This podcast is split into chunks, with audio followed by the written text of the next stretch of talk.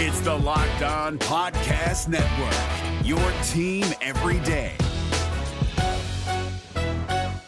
Jackson Gatlin here, host of the Monday edition Locked On NBA podcast. Every Monday, I cover the three biggest stories in the NBA with the local experts from Locked On. It's an awesome recap of the weekend of the NBA and a look at what's ahead. Mark your calendars on Monday to join me for Locked On NBA podcast, available on YouTube and wherever you get your podcasts. You are Locked On Raptors, part of the Locked On Podcast Network.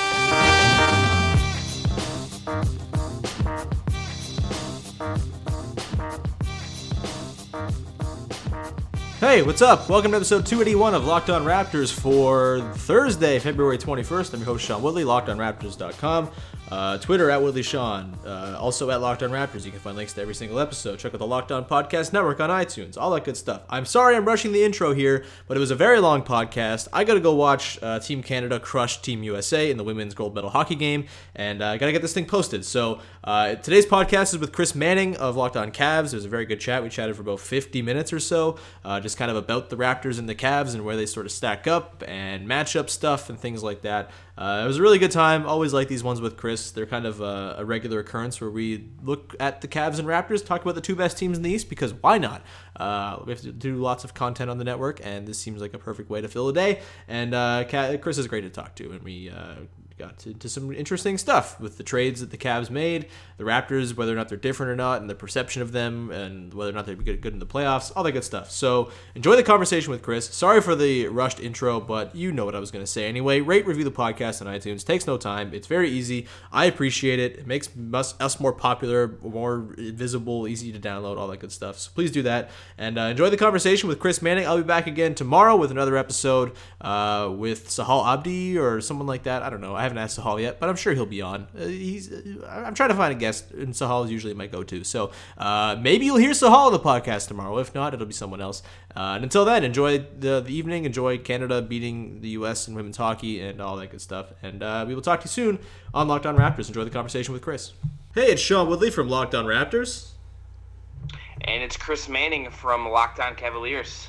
What's going on, Chris? It's uh the All Star break. There's not a whole lot actually going on. Uh, this might be a more personal question for you. How how are you? How uh, is life with no Isaiah Thomas on your team and not having to worry about that? What's going on, buddy? You know, it's uh, a All Star break came at a great time. It was uh, very relaxing to, to get some time, and, and I think everyone out there is that, that little break comes at a good time when the when the when you think about how soon the playoffs really are. But it's in the Cavs. It's it's very almost invigorating covering a team that shed everything. Having been in the locker room and at the practices where Isaiah has had some really weird moments, uh, mm-hmm. uh, I am very kind of intrigued to be around this new team. I have not had the chance to go to practice or anything yet, but I'm, I'm very curious to see what the mood's going to be like. But just watching them on TV, as I'm sure listeners of both of our podcasts know, uh, the, the Celtics game, the Thunder game, and just LeBron's kind of vibe right now, it seems like it's, it's a different mood, and that's that's kind of exciting considering and I don't know if you'd agree with this. This Cavs season felt it was very much headed in one direction, and, and it feels like we're at least looking at something potentially different now post trade.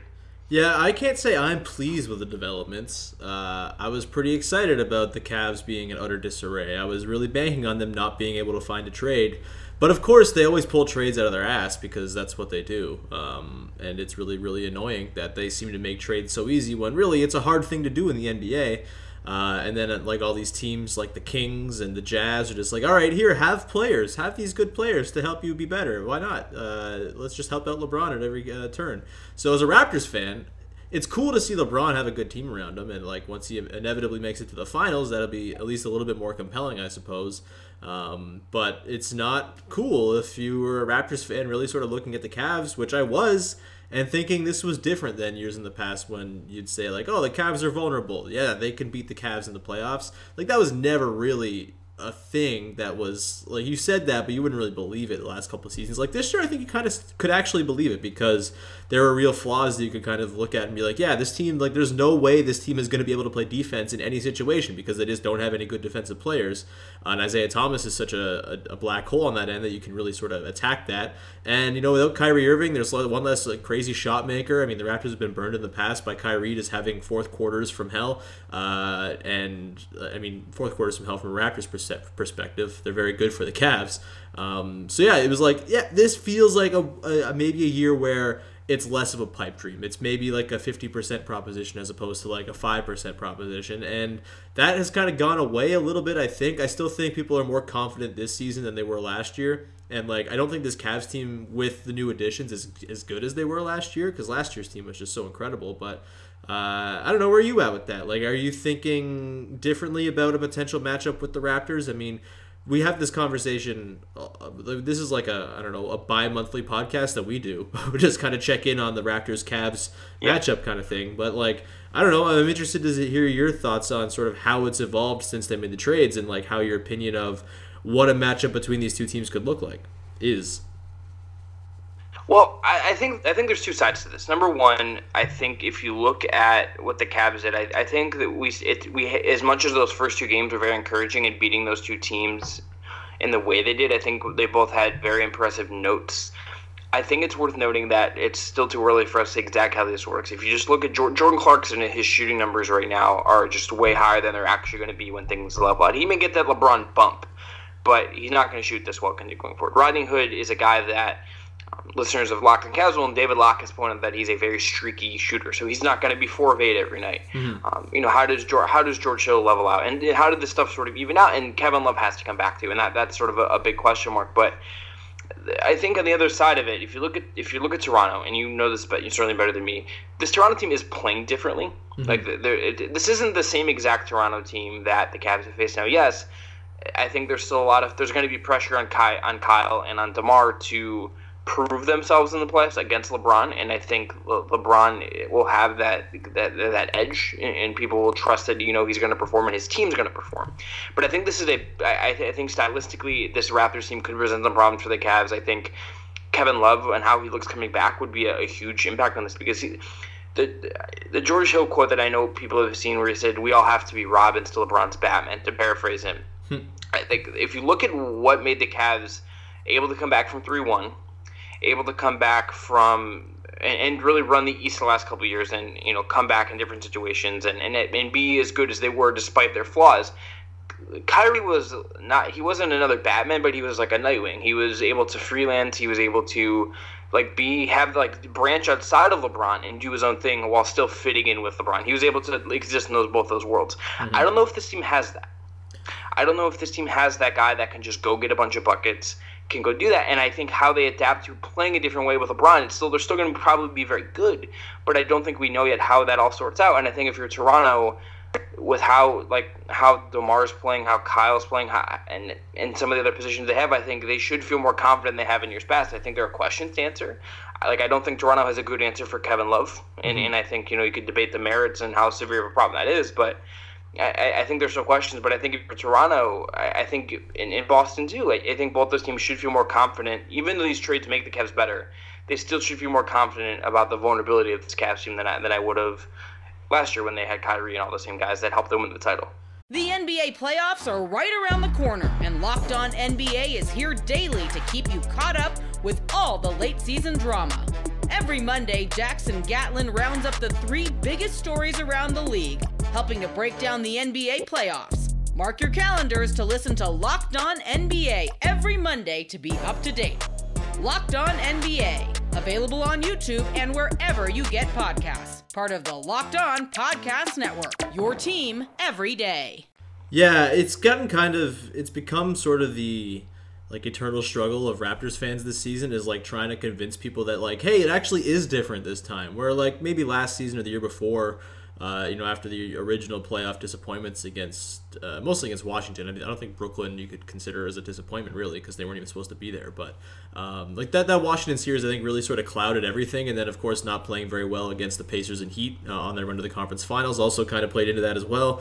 Um, and it just feels like people are waiting until the last second, last possible second to buy in that this uh, Raptors team is actually different, even though all of the numbers suggest it's entirely different. I mean, they're they're playing their defense is, I think, kind of the, the thing people sleep on the most. It's like a top three or four defense depending on the day you look at the net rating uh, rankings. And when you sort of factor in just like all the different ways in which the offense has changed. They're shooting a ton more threes than they used to. They used to be near, near the bottom of the league in volume. They're near the top of the league in volume now. Their percentage isn't great, but they're knocking enough down to sort of make up that math problem. Uh, Demar obviously is playing significantly better. He's you know adapting to defense is throwing extra attention at him very well. He's reading those situations much better than he has in the past. Kyle's like significantly fresher than he's ever been, and like I've always been of the mind that Kyle's playoff issues are more health related than like anything related to his skill or his psyche or anything like that. I just think he's been banged up in the playoffs, and the fact that he's playing 32 minutes a game, like I think you're actually going to see the benefits of that come playoff time, and he's going to be that much more fresh and that much more able to be aggressive and sort of take games by the reins whenever he needs to, which he hasn't had to do much this season, which is very good because they're still 41 and 16 with him playing 32 minutes a game, and like they've been able to develop everyone else, and then yeah, I just think it's a very different team. Their free throw rate, I think Matt Moore tweeted about this today. Like they used to be, you know, perennially like top three or four. I think the lowest they've ever been in the last five years is like eighth in free throw rate. Now they're like 15th. Like they don't rely on that to score, and that was always a thing in the playoffs as well. It was like, oh, the Raptors are so dependent on getting foul calls that you know that's just not sustainable come playoff time when whistles tighten up and it, it, becomes more physical game and sort of a different brand of basketball like they seem like they're a little bit more playoff proof in terms of just like how things change and I, I think they're a little bit more adaptable and I, just I don't know. Are you buying into them at all as like an improved playoff team? Like I, I I'd like to get people's opinions on this because it feels like people in Toronto, who people who watch the team every day, are like, yeah, this feels entirely different, and yeah, there's still some question marks about Demar and Kyle come playoff time, but like the the process seems much more suited to being successful come playoff time, or at least a little harder to sort of stop and completely snuff out. Are you seeing that? Like, do you think this is going to be a more uh, playoff ready team based on all the stuff you've seen through 50 some odd games this season? I am. I, I, think they're getting contributions from basically everyone that's playing. I think they're. The, I think the three point shooting is just a, a big thing, and, and I, I look at how they're gonna how they're gonna play, and I I, I think there are some breaking points of the Cavs now. I, I think, look, just looking at who the Cavs are gonna play the two, you know, are are the Cavs are gonna feel great about, you know, about George or um, sorry, J.R. Smith and, and Rodney Hood being the ones defending DeMar DeRozan, right? Like, are they gonna is is that gonna go that well? I mean, J.R. had some success against DeMar before, but this is I mean, would you would you say this is like the best DeMar we've seen? I mean, like that like if he's at another level that matters. And I think Hill, the Hill acquisition, I think, matters a lot for defending Lowry because he's so long. Because that's a guy that's been in the playoffs. That's gonna at least make Kyle work on the other end of the floor. I think that matters. Um, but I mean, I, I think I also do think it's just one of those things where I it, it's it's so simple to say it, but I do think we just like need to see them. It would it would do. I'll say this. It would do me a lot of confidence in the Raptors, who right now are number one in the East and and I think you know have been, been the best team qualitatively in the East this year. I think it would help if they whoever they get in the first round. It would really help if they just stomped that team in four or five games. Just go out there, look like a really good team in the playoffs in that in that way, and just kind of dominate. That would I think kind of that, that might it just might be one of those things you just you have to have that proof when it matters, and, and maybe that's Philly and that's tough, and or maybe it's someone a little bit worse, but if they did that, that to me would be like the, the way you ultimately sell it. It's just you actually go into the playoffs and you act like a number one seed. That even if some of the games are close, you get through in four or five games. Oh my god, I know, man. I, I want nothing more than a game one win. I haven't seen a game one win in a playoff series since I was seven years old. Uh, this this needs to happen, and if it's the Heat or the Sixers or the Pistons or one of these kind of flawed teams at the bottom of the East, like I, I don't I that's the thing is like normally when you go into a, a, playoff series as a, as a Raptors fan, you are like, all right, there are four teams that could potentially get this matchup, and you're overanalyzing every single one of them, and you talk yourself out of wanting to face every single one of them because everyone presents a different sort of challenge. This season, I'm just like, yeah, they'll play who they play, and I feel like they're gonna beat them, and I feel like it'll be you know pretty convincing you know the Sixers are interesting because Joel Embiid is so damn good, but other than that, like I'm just not scared of any of those teams in that range. And even the Sixers, I think they have crunch time issues. I think the, you know Ben Simmons' inability or just like total reluctance to ever take a shot outside of the uh, outside of the paint, like that's going to end up being an issue as well that could kind of be exposed come playoff time. So like I, am not concerned about any of these teams, but I feel like I'm kind of in the minority because Raptors fans like I, I do think you know, while I say I think people are more confident, there is still just every time the Raptors play one of these teams in the regular season and it's a close game. I think they had that game against the Heat last week where they were you know pretty convincingly up, and then they gave up a bad fourth quarter run, and, uh, and then it was a close one possession game at the end, and people got all like, oh man, better avoid the Heat, and it's like well you got to play one of these teams, and you can't avoid them all. Um, and I do feel like some people kind of overhype and sort of fearmonger a little bit, maybe too much with some of these teams. But yeah, I, I totally agree that honestly, it doesn't even need to be like a like a big first round win. Like win a game one and I feel like people's perceptions will instantly change. Like that's pretty much all it is. I think a convincing game one win where you don't sort of come out flat at home, you don't wear the wrong color jersey, so the other team is matching the home color jersey, uh, like the Nets series back in the day, and like you don't just like lay down and die at the hands. You don't become like the stepping stone to Giannis Antetokounmpo becoming a superstar. Like just beat a team. And I agree. Like I understand the sort of hesitation from people to be like, yeah, let's buy into the Raptors before seeing that happen. But I do think that it's much more likely that we will see it happen this season. So that's why I'm kind of like buying in a little bit ahead of time. But maybe that's just me being naive and stupid. I don't know. Um, but I do think, you know, as it comes to the Cavs, it should be a, a like a closer, like less you know total blowout of a series. I don't think we'll see LeBron yamming on the Raptors off backboard in the first minute and sort of drinking a beer on the sidelines and laughing. Like I think it'll actually be a series that requires LeBron's full attention. Uh, like I don't know. How do you sort of handicap that series right now? If they were to play Raptors Cavs right now, or say two weeks from now, a month from now, you know, obviously assuming Kevin Love is back, uh, a hundred times they play this series, how many times do you think each team wins? You know, I it's an interesting question because I've been thinking about this, and I I don't part of my gut my brain tells me it's intellectually it's somewhat intellectually dishonest to just assume the Cavs are fine right now. Right. And I don't know. I I have like this this weird thing because it, it the, I, I have I've always as, as a member of Cavs Twitter and a and a guy that has watched LeBron my whole life, I find it silly to doubt things that he's going to do. Yeah. Like that just typically unless he's playing the Warriors or like the, the, the first finals with the Heat happens or he's like his freaking teammates are Sasha Pavlovic and, and the and the Magic like have guys on steroids. Um, you don't bet against LeBron, right? It's just like it takes a lot to actually stop him, and it's usually at these at the the big mo like the the absolute maximum of where he's taking his team anyway, right? Like as someone who has witnessed the full force of playoff LeBron a couple times now, I also am in that camp as well. but at the same time, like if you looked at the Cavs this year, and yes, they're like you can. I know I, this. It, it functionally is like a roster reset in a lot of ways, despite a lot of some guys being there. But it's it's very new pieces uh, now with with six guys coming out, two, four guys coming in. It's I think it's a little bit intellectually dishonest to just say at least a little bit intellectually dishonest. You just say this team is now fine. They're going to run through the East and there's going to be no issues. I think you can feel that way, but I don't think there are data points that on on a, whatever you however you're going to track this. I don't think that's there yet. I think they probably get there, but if you're, I think if they're, I, think they benefit, especially, and this is sort of why Kevin Love's return matters so much. Mm-hmm. I think this team needs time to gel together, to play together.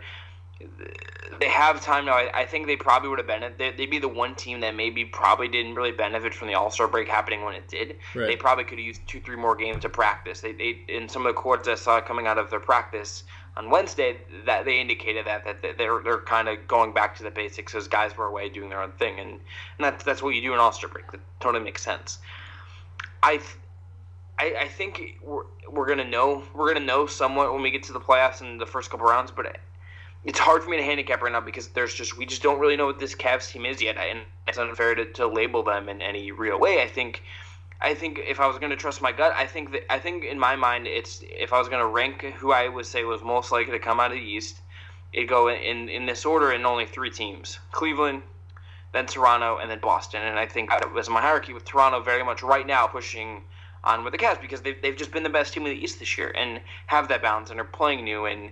And I, I, you know, Boston, in Boston again has struggled a little, but they're probably going to go back to being better than they have been recently, just because you, you would expect they would but I, I think I, think the Cavs have a chance to reassert themselves, even if even if they end up as the three seed, which seems very possible and maybe likely. I, I think that they have a chance to reassert themselves. Where, where do you fall on, on where these two teams ultimately break down, and, and how the top of the East sort of looks to you right now?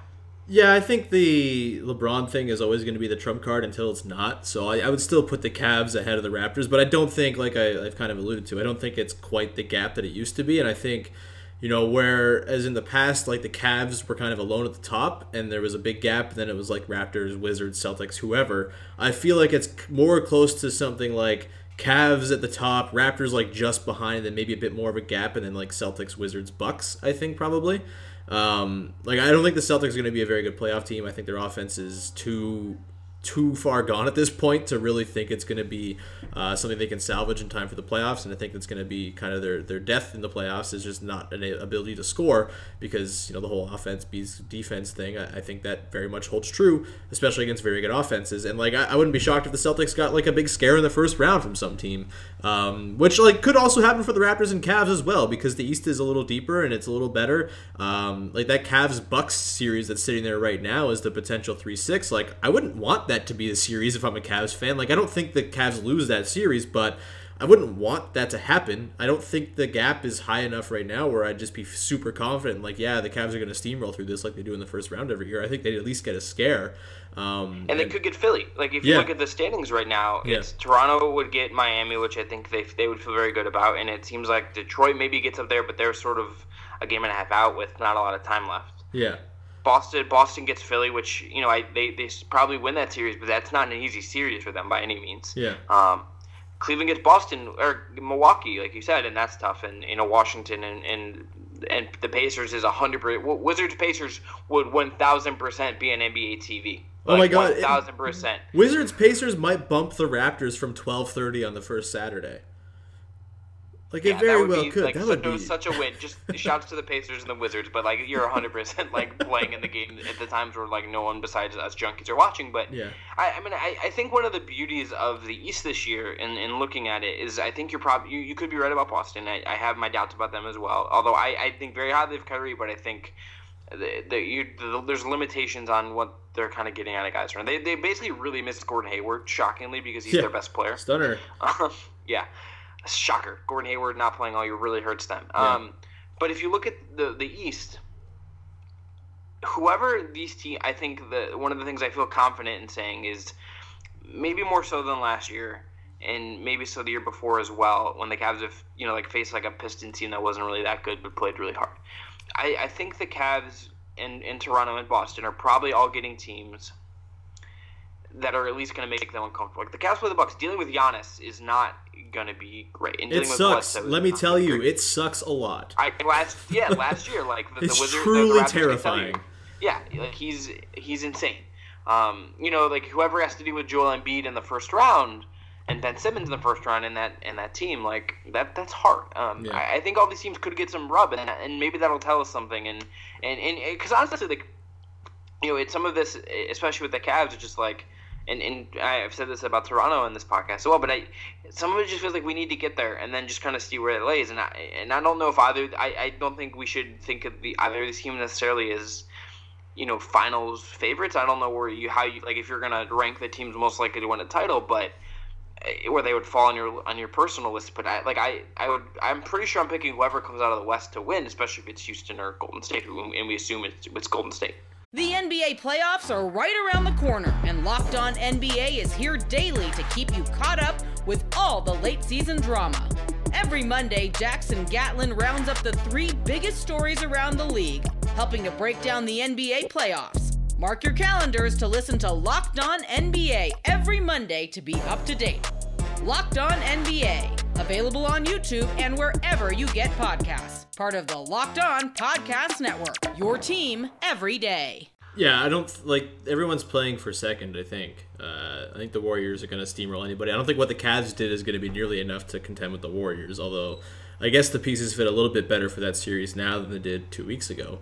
Um, but no, I, I think it's for second, and you know, honestly, I feel like the finals thing for the Raptors means a lot more than it does to Cavs fans. So like that's what my rooting interest. Like I, I hope to see that even as like a neutral NBA fan. I feel like that'd be a cool thing to see.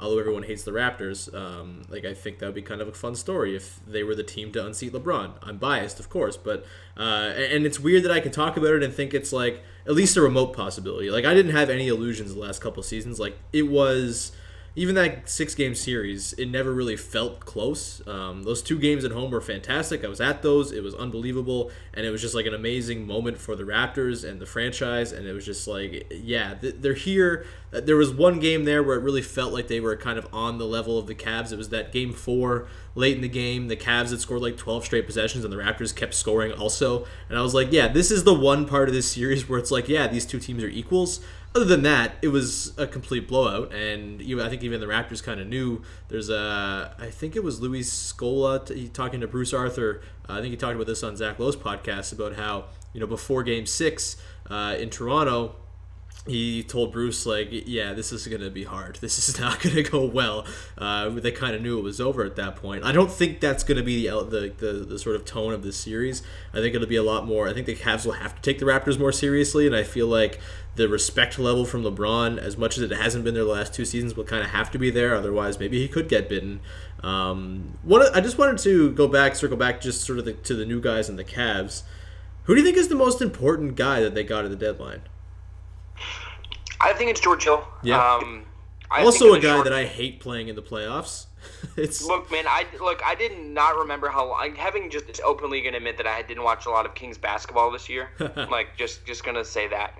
I don't know if like I keep track of. I'll just say this: I keep track of how many times I watch teams other than the Cavs, just so I like make sure I'm splitting it up evenly right. and kind of know what I've done. Um, the Raptors have been bottom three amongst teams I've watched all year just just n- no reason for me to watch the Kings. Um, the Kings or the Raptors? Because, oh, sorry, I, I didn't mean to say the Raptors. The Kings. Oh, okay. uh, the Raptors are fairly happy. The Kings, just no reason to watch the Kings. No, they're um, trash. They're they're they're, they're not fun. Yeah, and I just would like to see like all, all I needed to know was that tweet George Hill sent out um, about all the angry emojis, and then he like tweeted about his friend's rap like rap video, and I was like, okay, like this is clearly not going well. Um, side note, I'm very excited to see how Iman Shumpert handles Sacramento. Like, I'm fascinated by, by Shumpert, Shumpert Nor- NorCal. Um, like he, I hope he just like watches Lady Bird and tries to live his best life that way. But um, I think it's Hill because he's the opposite of Isaiah Thomas, right? Like he's not gonna come in and like I don't think he's gonna say anything that's just gonna be weird. I like I can't imagine he's gonna uh, like be part of a gang up on Kevin Love and accuse him of being sick. Like I'd be surprised if that happened. he's very long. He's not t- short. Um, he's not. He doesn't have a bad hip. Like the toe injury is something I think we need to see how. Like there's been some rumblings about what that toe is like, but I, I think it's him, and, and I think from there, I think if we're looking at the second one, and I'm, I'm maybe overstating the excitement of it because I think the, the, the buy-in in the in the Cleveland market on him is going to be huge, but I, I think Nance could be number two. I think there's yeah. a chance. Like I think Clarkson's been kind of the, the one that's maybe outperformed expectations so far, but I think there's a chance it's it goes in order. I think my personal order would be Hill, who's clearly number one, the, the short term impact, then Nance, then Hood, then Clarkson coming in at coming in last. I don't know how do, how do you, as someone who who has just seen them play twice and, and objectively knows these other guys uh, to some degree, what how do you think they actually change what the Cavs have been in? And should is do the Cavs need to like mess with the formula of what they've done, or, or is there like a version of this that maybe makes them more dangerous in some way? Yeah, I think I think you had kind of have it spot on in terms of like the ranking of how important they are. Like I think George Hill is such a perfect point guard to play with LeBron. Obviously, it didn't work with Isaiah. It worked with Kyrie to have sort of a ball dominant point guard because he was so damn good, and it gave a nice release valve to LeBron. Uh, like it didn't work with Isaiah just because he was so inefficient and it just didn't work. Uh, you know, uh, maybe it would have come to work in time, but I don't know. I have always kind of had my issues with Isaiah Thomas as anything but just like the best offensive player on a team. Like I think that's kind of his lot in life, and whether or not that team is good, who knows? But uh, I don't think he can really play off ball and be that effective and be a secondary guy and really have any you know too much utility. So I think George Hill is just like a perfect dude to have there. Uh, he's also probably like their best defensive player now too, which uh, is not an unimportant thing for a team that's been playing Isaiah Thomas, Jose Calderon, and Derrick Rose at point guard all season. Like I think that matters, and in the playoffs, especially against the Raptors, we've seen George Hill lock up Kyle Lowry in the past and give him a whole lot of problems in that Pacer series a few years ago. So I think both in terms of just like the matchups that they're likely to come across in the playoffs and just in terms of just like the fit on the team. I agree that Hill's probably number one. And Nance, like I've never been like a huge Nance guy. Maybe I just don't watch the Lakers enough. I don't know. Um, but like, I think he kind of fits. He, almost seems just like a less broken Tristan Thompson, which you know, a non-broken Tristan Thompson makes the Cavs very dangerous and very good defensively. And if Larry Nance can kind of be some sort of, you know, comparable style player, maybe not quite as talented as peak Tristan Thompson, but like maybe he is. I don't know. Uh, I, I think that is just like a big boost to a team that has really had no bigs all season long, and just to have a warm body there who's a little springier and a little just a bit more has a bit more youthful exuberance than Tristan Thompson. I think that's going to be really useful. Uh, Hood scares me just because shooters around LeBron are terrifying, and that's uh, certainly going to be a thing. and that's like he's going to have a game where he goes off for 25 and hits eight threes in a game. Like that's just going to happen uh, because that's what happens when LeBron is sort of dictating the offense and you have a shooter around him as good as Hood is. And, you know, Clarkson, whatever. I've not really been high on Clarkson, and yeah, he's been good the first couple games with the Cavs, but I don't think that'll last. Maybe this is a situation where he comes to a new team and is just a different and better player and sort of uh, reawakened and, uh, you know, there's new life breathed into him, but. I don't think he's all that important, and I wouldn't be shocked if he kind of fell out of the rotation when things shorten up, shorten up the playoffs. If you're just looking at the guys in their roster and who you're going to want to have on the floor. Because I don't think you're going to play like Jordan Clarkson over Kyle Korver just in terms of you know how the Cavs tend to work. Uh, you know, Clarkson almost seems like a, an Isaiah replacement in that he's really good when he's sort of you know dictating the offense and has the ball in his hands a bunch. But you don't need that when LeBron's on your team. So I'm not sure how useful he'll be when things really start to matter. Um, but yeah, I think just not having bad defensive players everywhere is where this is going to help the Cavs significantly, and where I have some pause because uh, you know if the Cavs were going to be the 29th or 30th ranked defense all season with a you know kind of sputtering top 10 ish offense that hasn't been very good lately, like that's a team I think you can beat in the playoffs, and I think as good as LeBron is, there's only so much you know data that he can overcome by just being himself. Like there's just some parts of the team that are just so qualitatively and quantitatively bad that there's you can't overcome that. Um, and I, I, thought with that sort of profile they had before, I thought maybe that could be sort of a formula for upsetting them. And now, if they're going to be like somewhere between like 15 and 20 on defense and kind of regain some of that offensive magic they had early in the season, then yeah, I think that's definitely a problem for the Raptors. And I think that becomes a lot harder for any team that's not named the Warriors to sort of solve. And I think the versatility they have, they can go big. They can play Tristan or Nance with, with Kevin Love. They can keep playing Love at the five and go LeBron to the four with a bunch of shooters. They can, you know, imagine a lineup lineup with like Hill, Hood, Korver, LeBron, and Love. Like that's terrifying. That's just so much shooting and so much space. Maybe it's not the best defensive lineup in the world, but also you have Hood and, and Hill out there who can kind of reasonably play defense at, at the very least, or in Hill's case, potentially be a shutdown guy. So maybe you kind of balance out the 195 offensive rating that lineup would put up with, you know, a reasonable defensive rating as well. So yeah, I just think there are a lot of different looks they can go to now, and just having warm bodies who aren't just decaying corpses of old players with large egos or Tristan Thompson, like I think that is really just going to be useful because LeBron with warm bodies is a, a better formula than most teams can actually throw out there. I haven't thought about this much yet, but I wonder how similar this Cavs team ends up being to like the the team that lost Kyrie and Kevin Love in the first the first season and like was playing Delly and yeah. was it was like LeBron and Patrick. I, I he dragged them in that, and I wonder if if the town's better, I wonder if he believes that he can drag them even more. It feels that, like a better kind of, version of that, right? I, I, I can't see that. Yeah, I mean George George Hill's like Delly but good, you know. Yeah. Um, you know, Nance is I think I, I think uh, Nance is is you know, like I, I think this team, I think this team is missing certain things. Like I think they could use like a, a legitimate rim protector to mm-hmm. some degree, but yeah. you know, like you're, I, I think you you're good. You, if you're picking Nance or like a Tristan rim protector or, or DeAndre, like I, I think, like I think this gives them a better chance than giving up more stuff to get DeAndre Jordan. Like I think in this this reality is kind of much better for them. Yeah. Um, I the, the, here's my question about Toronto the rest of the way. What, is there anything you need to see from them to, to kind of what like or to see them iron out? Are there issues they need to iron out before the end of the regular season, before they gear up for this playoff run? And you know, and and and and uh, as a side to that, do they need to get the number one seed? Like, is for them getting the number one seed something that would would matter in to, to some degree? Because for the Cavs, I, I don't I think as long as they're top three, I think they're fine, and I think they're probably going to settle the three. That that's kind of where my my guess is, unless they just go on a crazy run. But does Toronto need the number one seed to some degree? Yeah, I think the I, I think coming into the season they would have said no. Like they're just to try to develop their young guys, rest Lowry and stuff, and just sort of see what happens. And what's happened is that they're really goddamn good when they're resting Kyle Lowry and they're getting these young guys lots of run. So the fact that they can kind of have their cake and eat it too by getting the rest for the guys that they want to rest while also winning, you know, three out of every four games, I think they are totally happy with that. And I think at this point considering how much they've kind of kept in the tank for their stars. I mean, Lowry and Ibaka and DeRozan had like a stretch just before the All Star break where they didn't play a fourth quarter for like five or six games. Um, like that's all going to matter, and if they really need to sort of go for that extra boost to try to get the one seed, I think they're actually going to do it now because there is a real incentive to do it. It's not just getting home court, which I think obviously you know we've seen how bad the Raptors have been playing Cleveland in Cleveland and how competitive they've been uh, at home against the Cavs over the last couple seasons. Like I think that matters, and I, I, think they they'd be very happy to get the one seed over anybody because they are damn good at home. They're 24 and four at home this season. Who knows how much that matters, but they're very good at home. They always have been. Everyone knows how crazy the Raptors crowd is. Like that's a place you want to play four games in a playoff series as opposed to three, um, and also just like avoiding both the Celtics and Cavs. I think that is a, a, pretty nice way to go about it. I mean, not having to play one of them to get to the second to, the next one in the conference finals, like that's just an easier path.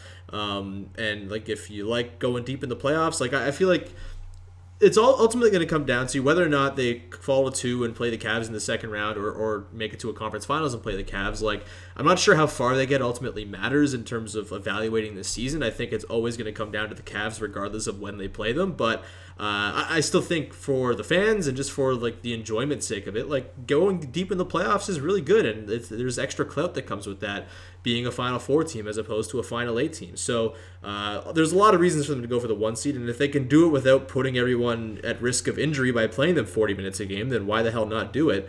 Um, when you know Fred Van VanVleet can give you 25 minutes a game and you can blow teams out with your bench, like that, that just seems like a reasonable thing to go after. And with the way the Celtics are sputtering, maybe that becomes you know uh, locked up a lot earlier than we're thinking. It's a two game split right now. The Raptors have a pretty easy schedule. I know the Celtics still have some road trips left. The Raptors don't leave the Eastern time zone for the rest of the season. Uh, they got all their Western trips out of the way pretty early, so uh, like there's it's kind of set up here for them to go on a run here and to continue on with the really good stretch they had before the All Star break, and I don't really see that going away anywhere. And then in terms of stuff they got to work on, honestly, it's been kind of a holding pattern for a while because it's like, all right, this is all going to come down to the playoffs anyway. But if there's one thing, and this obviously is directly tied into how effective they'll be in the playoffs, it's the crunch time offense, and it's not been very good. There's been a lot made of it. Uh, they're they're I think like a minus 14 net rating in, in clutch situations this season, and that's not very good. And some of the best teams they've come across, I mean the Warriors, the Celtics, like they've had crunch time games against these teams and have kind of wilted in crunch time with their offense kind of reverting back to old habits. I am less concerned about like the iso ball late in games than I think most people are, just because that's what every team does, and that's just what you know. It's a low risk, you know, get the ball in your best player's hands sort of strategy, which I think most teams kind of employ in close game situations. And the sample is not very large; it's like 85 or 86 minutes over the course of the whole season that the Raptors have had as a clutch situation so far. They're not the Celtics playing you know five point games against the Magic every time out; like they're blowing teams out, so they're not getting a ton of practice or, or reps in those situations. Uh, and they still haven't really established what their crunch time lineup is going to be. And maybe it's just fluid. Maybe it's different against every team. But uh, I feel like if there's one thing they have to sort of work on, it's like it's finding a lineup that you trust in those situations and then also kind of coming up with at least a few sets where you can kind of be more creative with the offense and be less predictable and telegraph DeMar DeRozan, you know, coming around a screen to try to find his own shot a little bit less. And I, I, I kind of believe, uh, and I'm going to give them the benefit of the doubt because everything Dwane Casey's done this season has been a vast improvement and has kind of blown my expectations way out of the water. And so uh, I'm going to give him the benefit of the doubt over the final 25 games that he's going to be able to figure it out. Um, you know, maybe he doesn't, but I think he's earned the right to sort of and earned the sort of leash from Raptors fans to expect that he's going to figure something out. And uh, you know, the All Star game, he, he drew up a nice play at the end for LeBron and Kyrie and whoever else was involved in that play. Maybe that's the start of something nice with him. Um, but yeah, if there's one thing, like the first 46 minutes of games has been pretty much flawless, and it's been so consistent every night. The Raptors are just blowing teams out. They get to the fourth quarter, and like very rarely do you feel that much stress? And uh, maybe it's the matter of just like letting bad teams back into games, Celtic style, a little bit, just to get some reps late in games because really they they haven't been able to get them that much. But uh, if there is something, it's those last two minutes of games that I'd really like to see them kind of iron out, and you know that could really derail them come playoff time. Sure, if if they still have the same problems, but again, I, I think they will get there and like they, they've been good enough all season in every other facet that I'm, I'm going to give them some patience in that regard. So I think it'll come around at some point. Yeah, hundred percent. I, I I would expect it. Well, and just DeMar and Kyle. I mean, this is. I mean, this could. I mean, I don't. It's it's hard to know this in the moment, but there, there's a chance this is their best their best shot, right? Like this, there's a chance yeah. that this is the the best this group could ever be. I mean, the young guys should keep getting better, but you know, there, there's a chance in, in theory that this is the what could be the the peak or one of the few peak seasons for both of these guys, or at least DeMar. I think has just been awesome. The nice thing um, about this season, sorry to cut you off, but uh, the nice thing about it is that they've kind of set themselves up with a window here, and like yes, they have to pay a couple guys. Like Fred VanVleet could walk this summer, get a big offer sheet from somewhere, and they won't be able to match it, but like most of these young guys are still in their rookie deals. They have Serge, uh, Kyle, and DeMar locked in for three seasons, two seasons beyond this at least. Um, and like next season, theoretically, especially if LeBron ends up leaving, th- like that could be their peak window. And yes, Hayward comes back, and the Celtics become more dangerous because those young guys are better as well. But like think about how good Delon and Fred and Jakob and Pascal are right now, and think about it a year from now, and just how much better those guys are going to be, and also still very cheap and cost control for the next couple of seasons. Like this doesn't have to be an all-in year for the Raptors, and it's nice that they are. Like I think they're ahead of the curve a little bit in terms of this sort of reset reset window that Masai set up over the summer. Like I don't think they were expecting to be this good this year. I thought this was going to be sort of more of a transition year with with 2018-19 being the season where they really go for it and maybe make some trades to try to bring in veterans or whatever. Uh, the fact that they've already gotten to this point and they're already going to probably break their regular season wins record this season with so many young guys on the team and losing so many guys over last off season. Like I think that's everything is going to be gravy at some point. Maybe it's not just yet, but it does feel like it's headed towards that track where even if they lose in the second round round of the Cavs, it doesn't require them to blow things up. It's like, okay, we saw it. We're going to be better next year. We have the same dudes in house, uh, and let's sort of run it back again. And maybe people will get tired of that, but I sure like watching 50 plus win basketball. It's really good. Better watching good basketball is a much better use of everybody's time. Like yeah. 100%. Um, we're all we're all better off in watching basketball and like good teams. Like I always feel for teams that like among all the drama of covering this Cavs team, I think there is. It's just kind of nice to actually watch stuff that can get really competent when it really matters, yeah. despite all the, the, insanity around it. I'm like, Mike, so let's wrap it up on this, this last question. Yeah, we haven't. The Celtics are sort of like the the the kind of last team in all of this. We've we've hit on them a little bit, but uh, if you're looking at the, your, I, I kind of gave my rankings, but where would they fall in your let's say these teams are most likely to get out of the East. How do you stack them up? Like, is it and, and does Boston in your mind like have a like a is it really is it just Cavs or Raptors or is, or is Boston a legitimate third party in all of this? I think it's I don't think they're like a zero percent chance. I think if I was to handicap it, I would say like Cavs fifty percent, Raptors thirty, Celtics like fifteen, and then throw everyone else in the remaining five, whether it's the Wizards or the Bucks or the Sixers if they get hot or something like that. Um, but yeah, I, I think the Celtics have a case because their defense is so good, and Kyrie himself is just like a very good playoff player and a very good player to have in a playoff series, and in a lot of these series will be the best player on the floor. Um, you know that's a nice thing to have if you're the Celtics, and you can kind of maybe you get hot. You know, Marcus Marcus Smart hits seven threes in a game or whatever again, or Jayson Tatum recovers his early season form. Like I, there's a formula there. I just don't know if it's super sustainable. I don't think they're very deep. I think their bench is bad, and maybe that becomes less of an issue when you get to the playoffs and you're playing seven or eight guys. But uh, I, I, don't know. I feel like they kind of burned themselves out early in the season, to be honest, because they were playing so damn hard during that win streak and just over the course of the first half of the year when they were rattling off all these wins. And when you're not a deep team, like I feel like that's going to catch up to you at some point. And you know, again, their offense is so just sort of unimaginative and not very good or effective that I'm not super scared of it in a playoff series. And like I wouldn't be shocked again. Like if I'm to handicap these top three teams as to who's most likely to get upset in the first round, as a Raptors fan, it feels weird to say that it's not the Raptors, but I do think it's the Celtics. I think that like they could get sort of clipped by some team if they get the wrong matchup, or like they get Giannis, for example, and Giannis goes nuts. Like I, I could see that happening for sure. So uh, they remind me a lot of that 2014-15 Raptors team. Maybe they're a little bit more talented, but like the Raptors started off so well that year. They were 24 and 7. Uh, they lost to DeMar DeRozan for like 21 games, and that injury kind of led to a domino effect where Kyle got burnt out, and the whole team kind of lost its mojo when Kyle stopped being so effective. And then they just obviously got swept and shit kicked by the by the Wizards in the in the playoffs. Um, but I think maybe they're a little bit better than that. Maybe they're they're less likely to have a really sort of d- disappointing playoff run. But uh, no, I, I, don't think they're quite what the Raptors or Cavs. I still think they're good. I still think they're dangerous. They're not a team that's going to get swept or anything in a series against like the Raptors or Cavs. Um, and like, but I just I don't feel confident if it finishes this way, one, two, three. I feel pretty confident the Raptors and Celtics are not playing in the playoffs. Let's put it that way.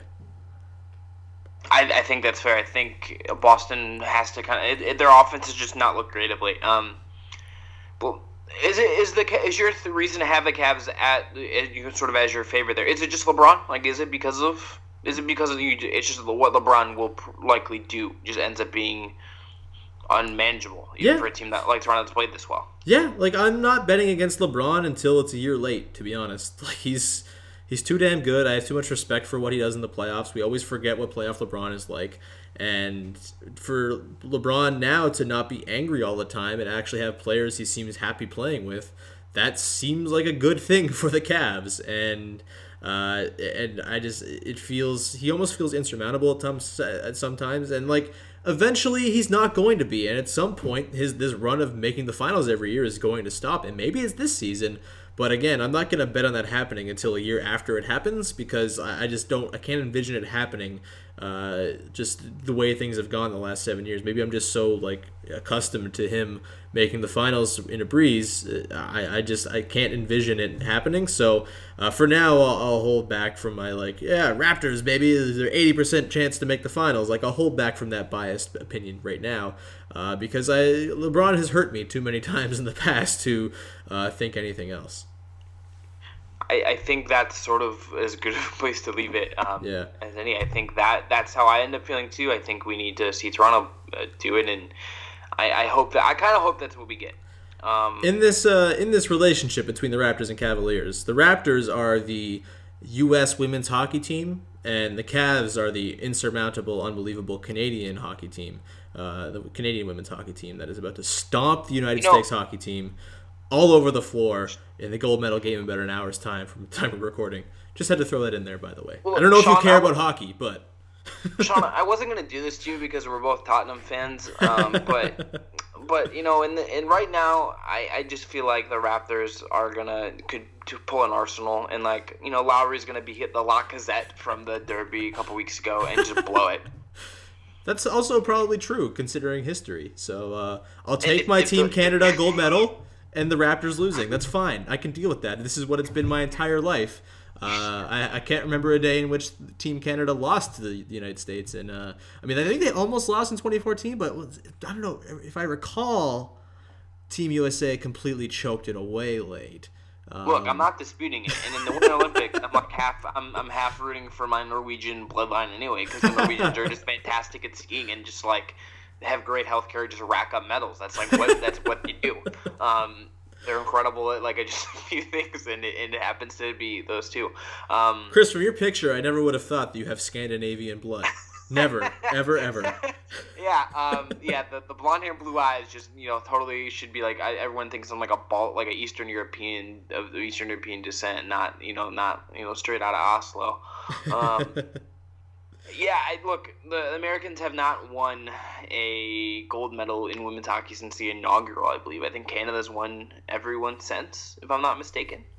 Um, and look, like that's that's fine. Canada Canada can can take that. That's that's good. America deserves. America needs to take some L's sometimes. Like that's we deserve it. I mean, it's um, been uh, it's been one big L for the last little while, I think. But uh, look, the day the, the, the the real problem will be when like R.J. Barrett, Andrew Wiggins, and Tristan Thompson like shock the world and beat Team USA fast. Like that's like that's when we need to to panic a little bit. Like I don't know when that is. Um, because they're all really young, and maybe Anthony Bennett will just like have like a crazy international performance and like redeem himself in, in some way. Like that that's kind of my dream. But when until that happens, I think like America's good. Like if America loses to Canada in basketball in that way, and the, let's say the Raptors make the finals this year, and like these things happen within a five year span or something, like then I think we have to start talking to you know like there might be the declaration of war incoming because like that's just that's just the problem. I think if America, it's a big bruise to the ego. You can just move here if you want. It's all right. We, I mean, we do, we do have Justin Rowan, but other than that, it's pretty good. Yeah, you know what? Like I would just really never need to go to Winnipeg. No, you know, that's not Canada. It's, it's sort of halfway related. Winnipeg is not Canada. Sean Woodley, February twenty first, as we record this. um, just on the record, he- not a fan, not a fan of Winnipeg. No, it's, I Uh, mean, there are people that- in Winnipeg I like, like John Godis from Raptors HQ. He's a good dude. I like John. Justin though, pff, just like ruining the Look- entire reputation of uh, of of the peg. Look, ruins through the sword. Don't know why I keep him on. Um, you know, bringing down our reputation. Uh, You just have him for the Twitter followers, really. Yeah, Yeah. Yeah, like which you know what we gotta make sure he didn't pay for those. Gotta make sure. Um, I'm gonna check audit, Justin. But you know, just one, one of the listen, Cavs fans out there that are listening to this that aren't following a lot of members of Raptors Twitter. John is one of them. Um, the whole Raptors HQ, even Da- even Harsh Dave when he's tweeting about Chel- gross Chelsea and Kyle Lowry's peach. Um, Raptors Twitter is great. Engage with them, and you'll you will. It is a. They're much. They're let's just say they're they're one of my the, the friendlier Eastern Conference uh, Twitter base to, to engage with if you're going to partake. Yeah, in, we're- in we're- now in the finals. We're too beaten down and sad to be arrogant, so uh, come on, come on down and uh, laugh at our misfortune. This was fun, dude. This went a lot longer than I thought it would, but this was fun. T- Yeah, me too. Everyone now gets basketball back, so you will not have to hear. Um, you'll probably hear still hear us ramble, but you know, not uh, be making jokes about hockey and Lacazette in, in Norway. But uh, you can find me on Twitter at CDBM, right? To find the pod on, Locked on Cavs pod on Twitter at Locked on Cavs. Yeah, I'm at Woodley Sean. You can uh, find the show at Locked On Raptors, iTunes, ratings, reviews, all that good stuff. Five stars, please. It helps Five our stars. egos so much. It's wonderful for you to do. Uh, if you are in the Hamilton, Ontario area or Toronto, Saturday, women's basketball, McMaster University. I'm doing the PA for that game. They're in the playoffs. It's the quarterfinals. It'll be a good time. Come on down, support a, a good local basketball team, and uh, hope to see you there. If not, uh, thanks for not coming, you you assholes. I didn't need you to come anyway. Uh, and uh, Canadian swore that that is like the, the peak of the apocalypse. oh boy, uh, if swears on the podcast are uh, the peak of the apocalypse, we have been dead for a long, long time. Look, we've been there for a while, but Yeah. when are the Raptors back in action? When are the Raptors like? What, if people want to tune in and watch the Raptors, They and play see- the Bucks on Friday, in what should be a very fun game. Look, so you, my this is my advice: watch the Cavs play the Wizards on Thursday. Yeah. TiVo, TiVo, Cavs, Grizzlies, okay, and watch Raptors, Bucks, and then watch Cavs, Grizzlies like Sunday or something like that. What is That's what I would TiVo? do. Is that isn't that like an old I- thing? Isn't that old? Well, like they I don't have it anymore. You know. I, I, I just use it as a verb. I, I'm, you know, maybe that just means I'm like a nine-year-old man trapped in a body, but it's like DVR. Um, and for the non-core code, or if you have Sling and you have like, or YouTube TV and you have the cloud recording, do that. yeah, just I, I just in Canada we call it a PVR, What, what is that? personal video recorder. I guess See, I don't even know what D. I couldn't. DVR is digital video recorder. Yeah. But Um, Yeah. PVR is better, even though I hadn't heard that before. I think I like that better. yeah, so I'm just gonna PVR the the Cavs and, and Grizzlies game, which sounds miserable, really. That game. Uh, It's super sad. Like you should Memphis, watch like- Bucks Bucks Raptors. You should watch Giannis probably lead to some tears. Um, it'll be good. It'll be a Yeah, fun time. it'll be good. Basketball is back. We're the whole Locked On Network, uh, and also check out Locked On NBA Monday through Friday now. Uh, a lot of the great hosts of the network are contributing to that, in, including two of my favorites, Wes Goldberg and David Ermill. I believe on Tuesdays are, are doing their show. So check that out. Uh, follow us, five stars, make us happy as podcasters. And Sean, you want to take us out? Yeah, uh, thanks so much for tuning in. Again, ratings, reviews, all that good stuff. And uh, until next time, thank you for listening to Locked On Cavters. Hey, Prime members, you can listen to this Locked On podcast ad free on Amazon Music. Download the Amazon Music app today.